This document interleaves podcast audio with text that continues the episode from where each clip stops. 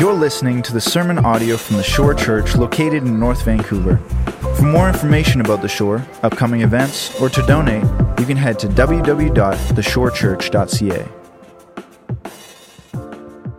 All right. Well, good morning. If I haven't said good morning to you yet at the back door there, welcome. So good to have you here with us this morning at the shore. It is Family Day long weekend, so it's a little bit later here this morning, which is so good though. Good to have every one of you here with us. Uh, if you're new here, there's a Bible back on the back table for you. We would love to get in your hands the Word of God, and so please feel free to grab one of those. It is our gift to you. And we are in the book of First John today. And so, why don't we rise again? Rise as we read God's word together as a group, as a as the body of Christ. And we're going to read 1 John chapter 2, verses 18 through 27 this morning. So let's read. It's on the screen. You can follow along or in your Bibles. It says this Children, it is the last hour. And as you have heard that Antichrist is coming, so now many Antichrists have come. Therefore, we know that it is the last hour. They went out from us, but they were not of us, for if they had been of us, they would have continued with us. But they went out that it might become plain that they all are not of us. But you have been anointed by the Holy One, and you all have knowledge. I write to you not because you do not know the truth, but because you know, the, know it, and because no lie is of the truth. Who is the liar but he who denies that Jesus is the Christ? This is the Antichrist, he who denies the Father and the Son. No one who denies the Son has the Father. Whoever confesses the Son has the Father also. Let what you heard from the beginning abide in you. If what you heard from the beginning abides in you, then you too will abide in the Son and in the Father. And this is the promise that He made to us eternal life. I write these things to you about those who are trying to deceive you. But the anointing that you receive from him abides in you, and you have no need that anyone should teach you.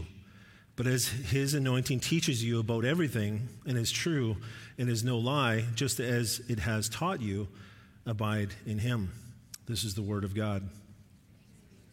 Yeah, grab a seat and let's uh, pray one more time, and then we'll jump into this text. Jesus, I thank you so much for your word. I thank you that it, it, provides us warnings, it provides us instruction, it provides us great, amazing promises.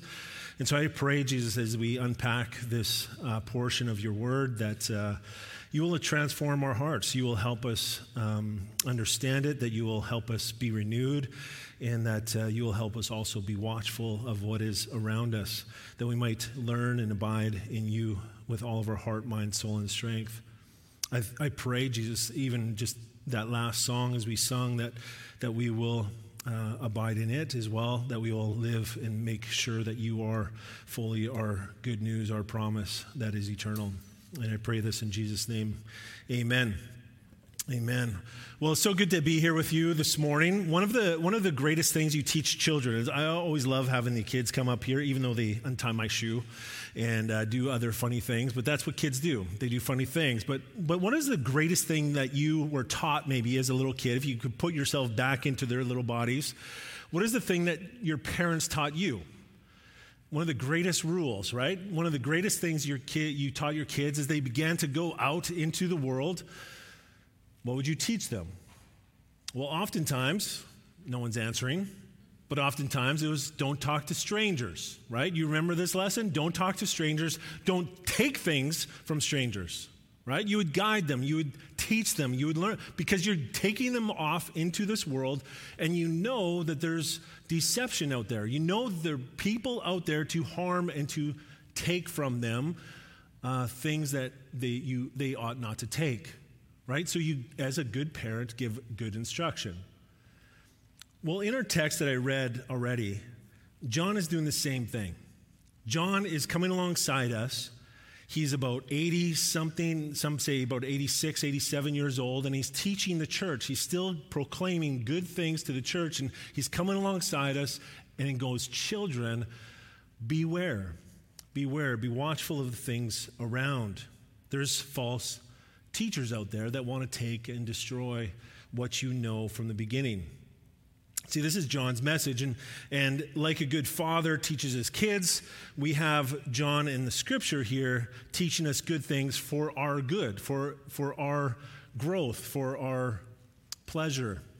And so we want to take these. And so I've outlined this morning's text, and you can see it on the, on the screen there. It's danger, know, accept, and abide. Danger, know, accept, and abide. And I'll explain that as we go. Well, let's take a look at the first one, danger, verses 18 and 19. So you can go back into that either on your Bibles or on your phone apps or, or even on the screen there. But verses 18 and 19, it says this Children, it is the last hour, and as you have heard that Antichrist is coming, so now many Antichrists have come. Therefore, we know that it is the last hour. They went out from us, but they were not of us. For if they had been of us, they would have continued with us. But they went out that it might become plain that they all are not of us. See, John is trying to make something incredibly clear here in these verses. That danger is the danger as we go out into this world that there are, are antichrists, there's, there's false teachers, there's dangers out there that you might be taught. And being around the church community for a while, maybe you hear, when you hear antichrist, you think of Satan, you think of the devil, the lawless one, the, the deceiver, the, the enemy of God. And you're right in one sense. The devil is the Antichrist. Um, he is opposed to the anointed one, being Jesus. There is only one Christ, one anointed one. That's what Christ means. It means the anointed, the anointed one, the one that is set apart. God has set apart Jesus to be our Savior. That's why we have a cross on the stage. He is the one that lived, died, and rose again for our hope of eternal life, which we see in verse 25. But this is the one that the one Christ. There is only one Christ, and Jesus is that Christ. He is the one that is set apart. The original Greek word is the antichristos, which means, well, which is translated in English, the antichrist, which simply means the opponent of God. That's all it is, is, is the opponent of God. And so if you are not for Christ, you are essentially against him. And when you begin to teach the things that you are against God, then you become one of those antichrists. You are an opponent now of Christ himself. And so when you don't believe in the, in the words of God and begin to teach other things other than what is the word of God, then you become an antichrist. And you, when you don't believe that Jesus lived on this earth 2,000 years ago, walked this earth for, for about 33 years, died a horrible death on the cross for our sin, for the penalty of our sin, and then rose again three days later, and then ascended into heaven 40 days after that, then and you teach something else, then you too are an antichrist. You are an opponent of God's. This is how we know. And, and the antichrist will at times sound religious, sound spiritual, will use Christian vocabulary. They're masters of deception. These are the antichrists that are in the world today. In fact, in other parts of God's word, we see these antichrists will come with signs, prophetic words, miracles, dreams, all to deceive you away from the words spoken already. They will proclaim that God is speaking to them in new ways and that you too can hear the voice of God. But we have scripture that says something a little bit different. In Matthew 24, 5, verse 5 and also verse 24. It's on the screen. It says this For many will come in my name.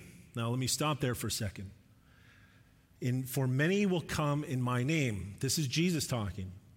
Many will come in Jesus' name. They will proclaim that they are from Christ, they are from Jesus, and that they are a Christ which means that they are anointed. They are ones anointed by God. I'm coming in Jesus' name. I'm anointed by God, and this is who I am. And we have that today. And they will lead many astray. Jump down to verse 24. It says, For false Christs, false ones that proclaim anointing from the Lord, and false prophets will arise and perform and this is interesting. They'll perform great signs and wonders so as to lead astray, even po- if possible, even the elect we're in this time. There's many that are falling away from what we know to be true. And so at the time of this letter, it was the Gnostics, Gnostic teaching. They, they proclaimed that they had a special, special knowledge from God, and they be, began to proclaim and teach things contrary to what Scripture had already taught us. And they can come from the church itself. They come from the church. It says it right there in verse 19. You can take a look at it again in your Bibles. It says, They went out from us. They went out from us. Meaning at one time they were with them. Like Judas was one of the disciples, walked with Jesus, saw the miracles, did ministry with Jesus for three years, and then kissed him on the cheek to betray him for 30 pieces of silver. We have those within the church to this day. See, John gives some ways here that we can detect whether or not there is an antichrist in our midst. This is this passage. He's given us a warning. In verses 18 and 19, we actually see some fairly general ways to determine whether or not someone is antichrist.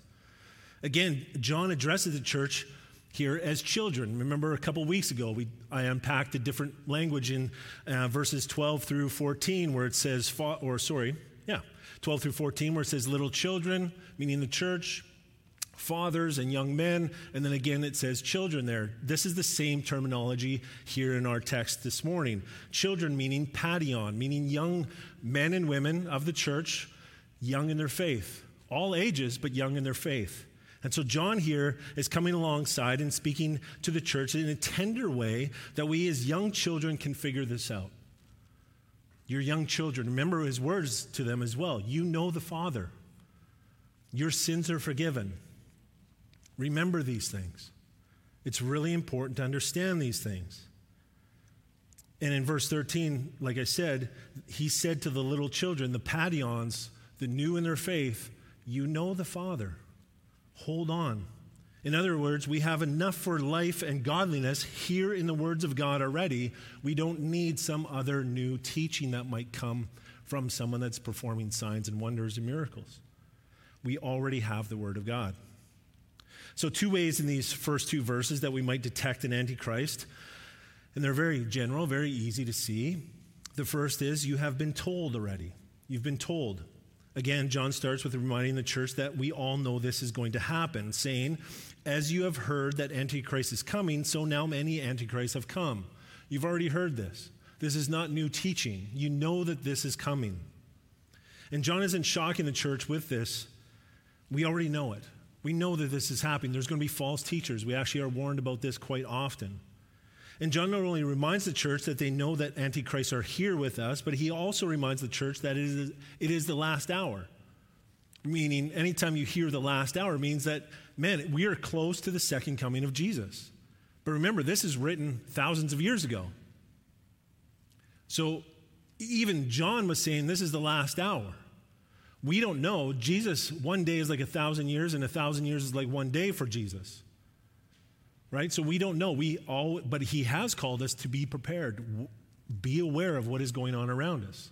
And the more and more we see the world changing today, is that we're calling evil good and good evil. And we see this as another sign of what is coming to the end. And so we need to be aware and take heed of what John is calling us to that this is the last hour. There's going to be many antichrists coming.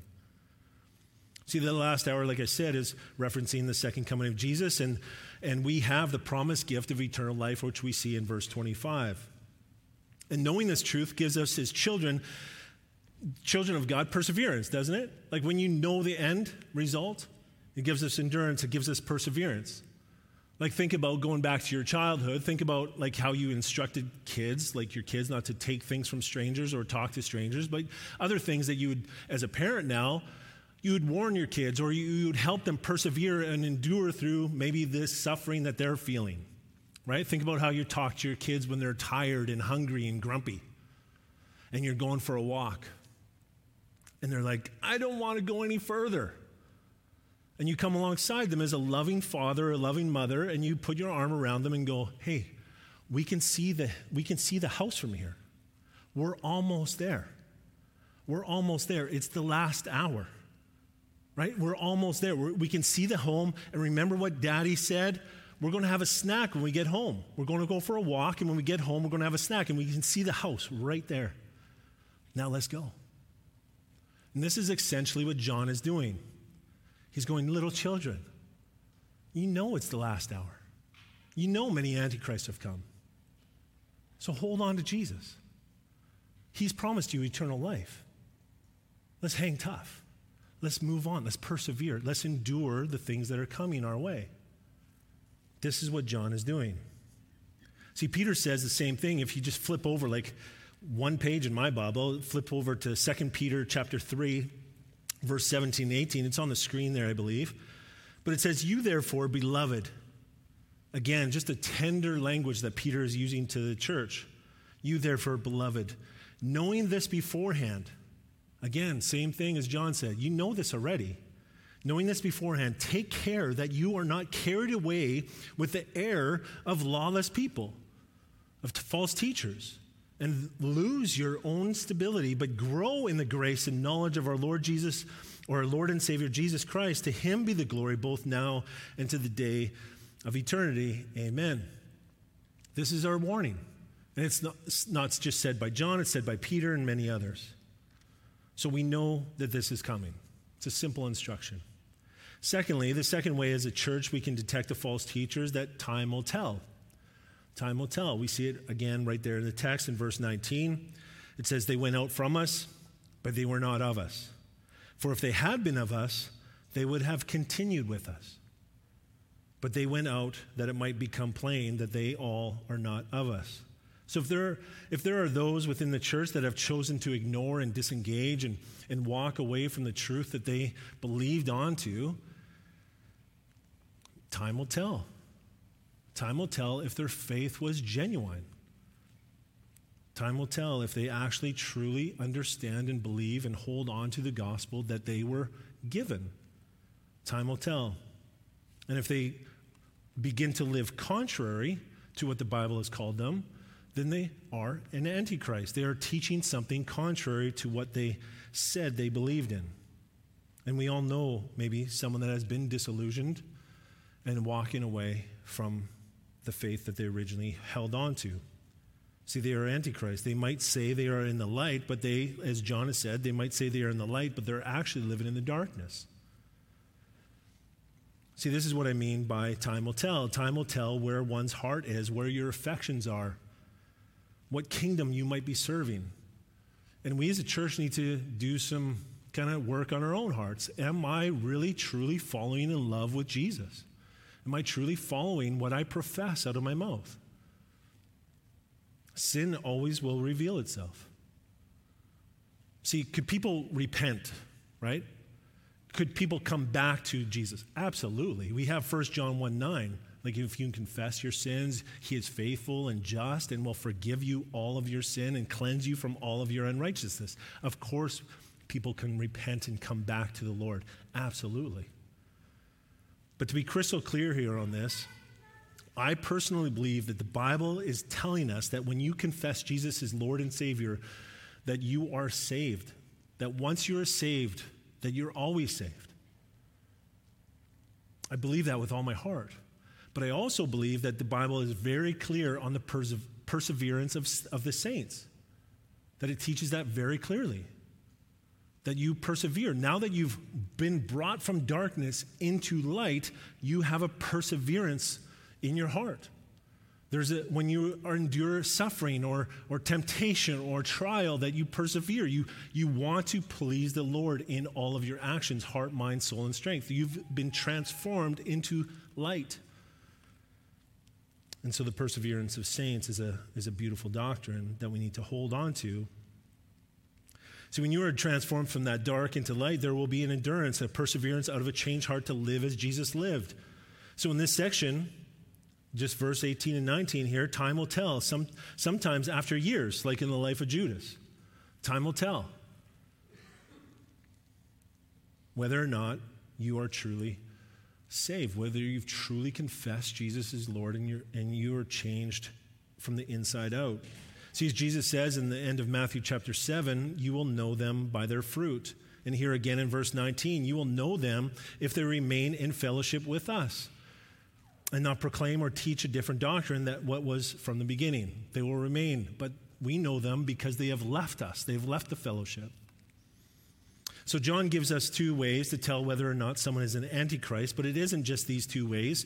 John in fact goes on in the rest of our text It goes a bit deeper in the next few verses here as we're covering today, but John gives us an outline of sorts for how to spot an antichrist and be assured of your faith at the very same time.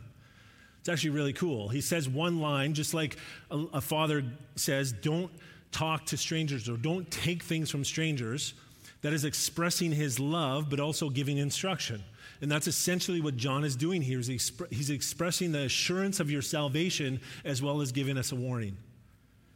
Very same sentence, and it's beautiful. And you can see this in the outline I gave you. It's do, do they know the truth as we know the truth? Do they confess and accept Jesus as, and the Father as we do? And do they abide in the teachings of Jesus? So the next warnings, as we've already said, we've, we've got that you already know that this is going to happen.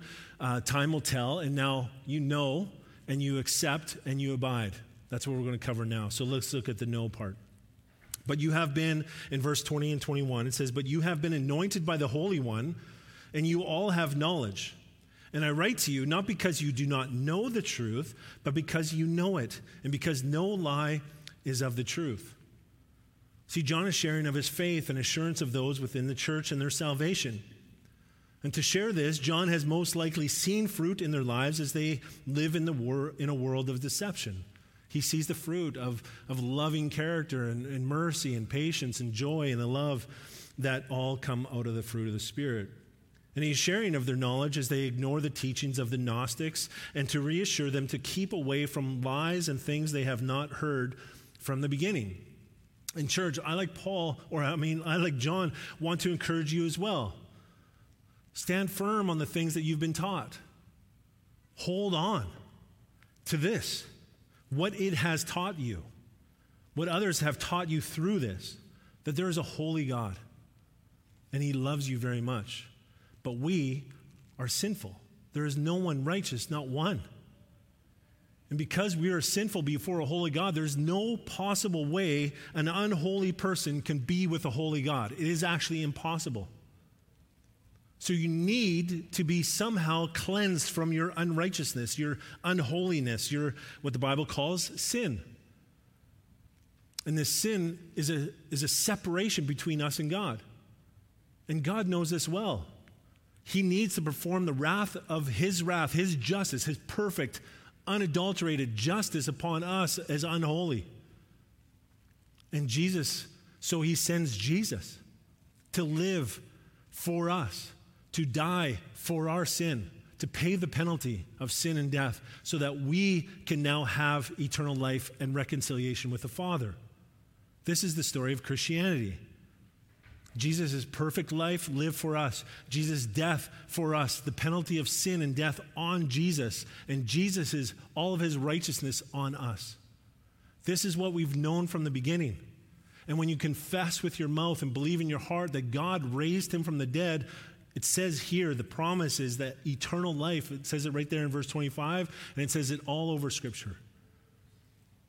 The promise is eternal life, that you will be saved when you confess Jesus as your Lord and Savior. There is only one anointed one, there is no other mediator other than Jesus. He's the perfect propitiation, He's the perfect advocate, He's the perfect redeemer. He saves us from our sin. This is what we know. So, the charge for us is to keep yourself and your loved ones away from false teachers. And we must know the truth of God. This is the only way we know. Just like a little kid knows, I need not to talk to strangers and I need not to take things from them.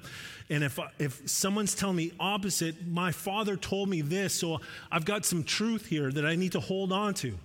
Just like we as Christians, we have truth here that we need to hold on to. We need to go back to it to see what our true Father has said to us and to govern everything by the authority of Scripture. This is where we go. So, the charge for us is to lovingly know the Word of God. So, we have the danger, we have a knowledge, and now the acceptance. The acceptance, verse 22 and 23. It says this Who is the liar but he who denies that Jesus is the Christ? This is the Antichrist, he who denies the Father and the Son. No one who denies the Son has the Father. Whoever confesses the Son has the Father also. This is incredibly important. This takes away every single worldly religion, takes it, wipes it right out. Every religion teaching other than Jesus Christ, the one crucified, the one born of a virgin, is a false gospel. It's a false truth. It says it right here.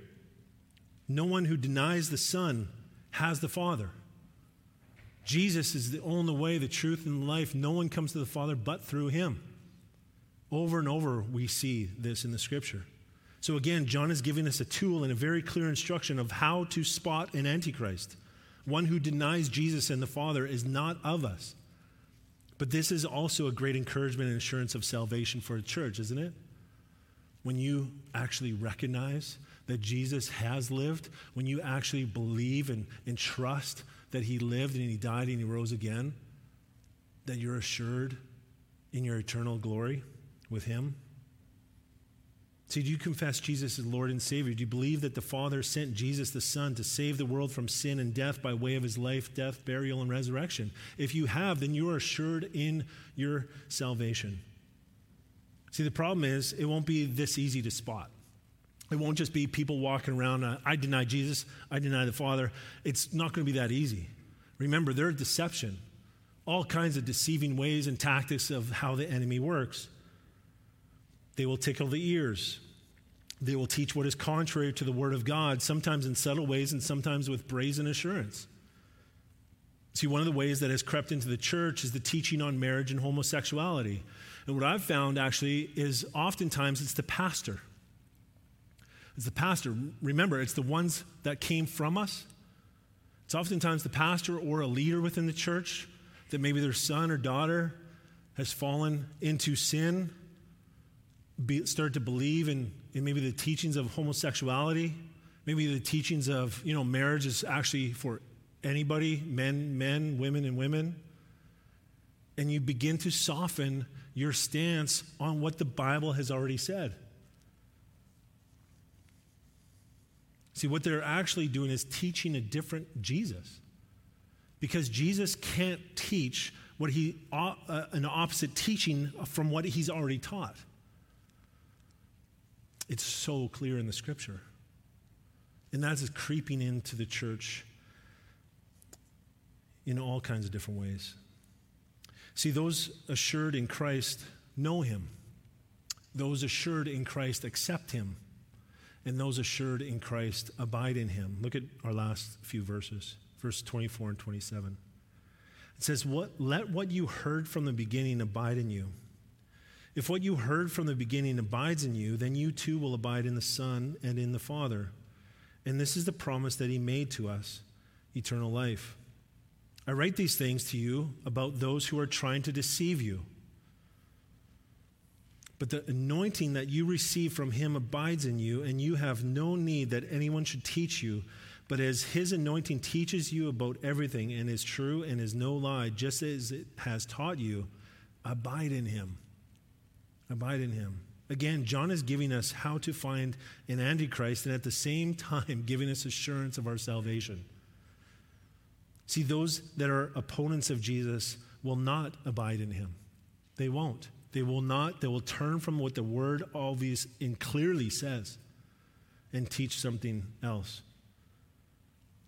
So remember what um, Satan said to Adam and Eve in the garden, all the way back to the book of Genesis. He said, Did God really say? Did God really say that? Bringing confusion. Did, did God really say that? And if we don't know what God actually said, it begins to sound right. It begins to sound confusing. And so we need to go back to what the word actually said. See, a popular way false teachers are doing this now is by playing on God's love. If God is loving, which we know is to, tr- to be true, God is actually love. He's not loving, He is love. Wouldn't He then accept all people?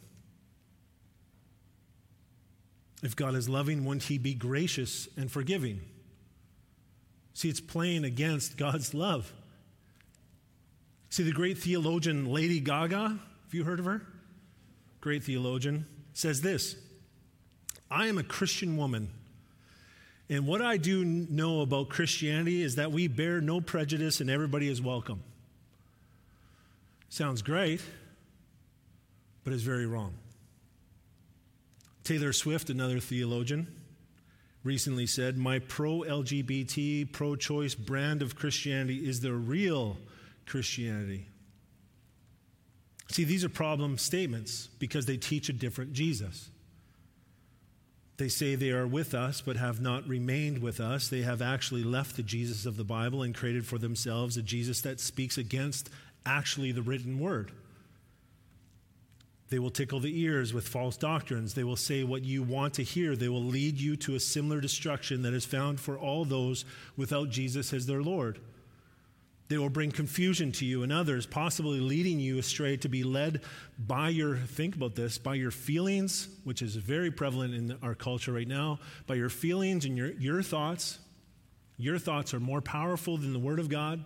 Your feelings are more powerful than the Word of God. What you desire is more powerful than the Word of God. Is this true? Far from it. Right? We can see what Paul wrote uh, in 2 Timothy 4 3 and 4 says something again, a warning like John is warning us. It says, For the time is coming when people will not endure sound teaching, but having itching ears, they will accumulate for themselves teachers to suit their own passions, feelings, thoughts, emotions, desires, and will turn away from listening to the truth. Because the truth is actually hard. It's hard to hear sometimes. And wander off into actual myths See, the Bible is very clear that it is God's word and what we ought to look to for verification. If a prophet, a dreamer, or even an angel comes to you with a new gospel, like Paul warns this in the book of Galatians. And we have this, right? The Mormon church is as an angel came to Joseph Smith and gave him these tablets of gold, a new gospel. This is saying something different. Mormonism is a cult, if you didn't know this. Jehovah Witness a cult. It's a, teaching a different Jesus. We have Eastern religions teaching that Jesus is a prophet or a teacher, a good teacher. He claims to be God. Far different. See, the Bible is very clear that it is God's word and what we ought to look to for verification. Jesus himself does it. If anyone to, were to say, you know what, my feelings are saying this, you know I really want to follow my heart, and my heart is telling me to do this, wouldn't you see that in the desert when Satan took him to the desert and tempted him three times? And Jesus didn't go, you know what, my heart is telling me to do this, or I really feel that this is right. No, Jesus said, it is written, it is written, it is written. He went back to the Word of God. He went back to what God has already written down for us to learn from, from to glean from. He didn't go with his feelings, his thoughts, his heart. He went to the Word of God, and we ought to as well. Anytime we're confused, we need to go back to the Word. Look at verse 24 and 25 again. It says, Let what you heard from the beginning abide in you. If what you heard from the beginning abides in you, then you too will abide in the Son and in the Father. And this is the promise that He made to you, to us eternal life. See, friends, it is the last hour. There's going to be Antichrist coming to try and sway you away from the truth. Like one of, one of the attributes of God is veracity, which means he is unchanging. He's unchanging. His word is unchanging. It hasn't changed for thousands of years, and we still can glean from it today. It doesn't need to be changed. There doesn't need to be a new revelation. Actually, it says in the back of the book, in, in the book of Revelation, if you add or take away from this book, you will have all the curses that are found in this book. That sounds like fun. Right? So we need to be careful of what we do with the Word of God. This is the words of God that we can go to. And like I said, there's going to be false teachers. There's going to be, this is the last hour. And so, little children, hang on to Jesus. And if you're confused, you know the Father. Go back to Him. Go back to the words that He spoke through His Son Jesus and through the prophets and the apostles. Go back to Him. This is where we find hope, not in our feelings, not in our heart, not in our desires, but actually in the Word of God Himself. See, we know the truth. The truth is setting us free. Through Jesus, we are set free. His life, His death, His burial, His resurrection. We are set free when we confess Him as Lord and Savior. And we're transformed from one degree of holiness to the next.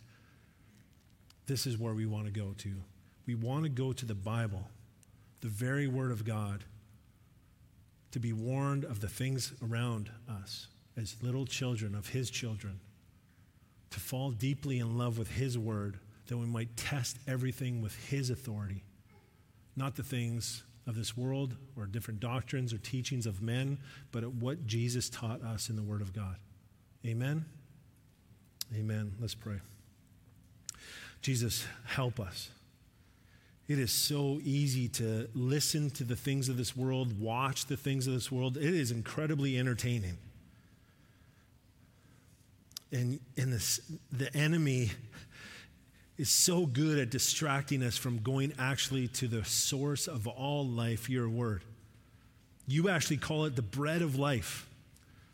Man cannot live on bread alone, but the very words of God. We need this for sustenance. We need this for energy, for renewal, and for actual life. And so help us, Lord, as the church, as your gathered people, that we will be faithful readers and studiers and, and be disciplined in, in actually following what your word says. And because you are a loving God, that's the best thing for our life.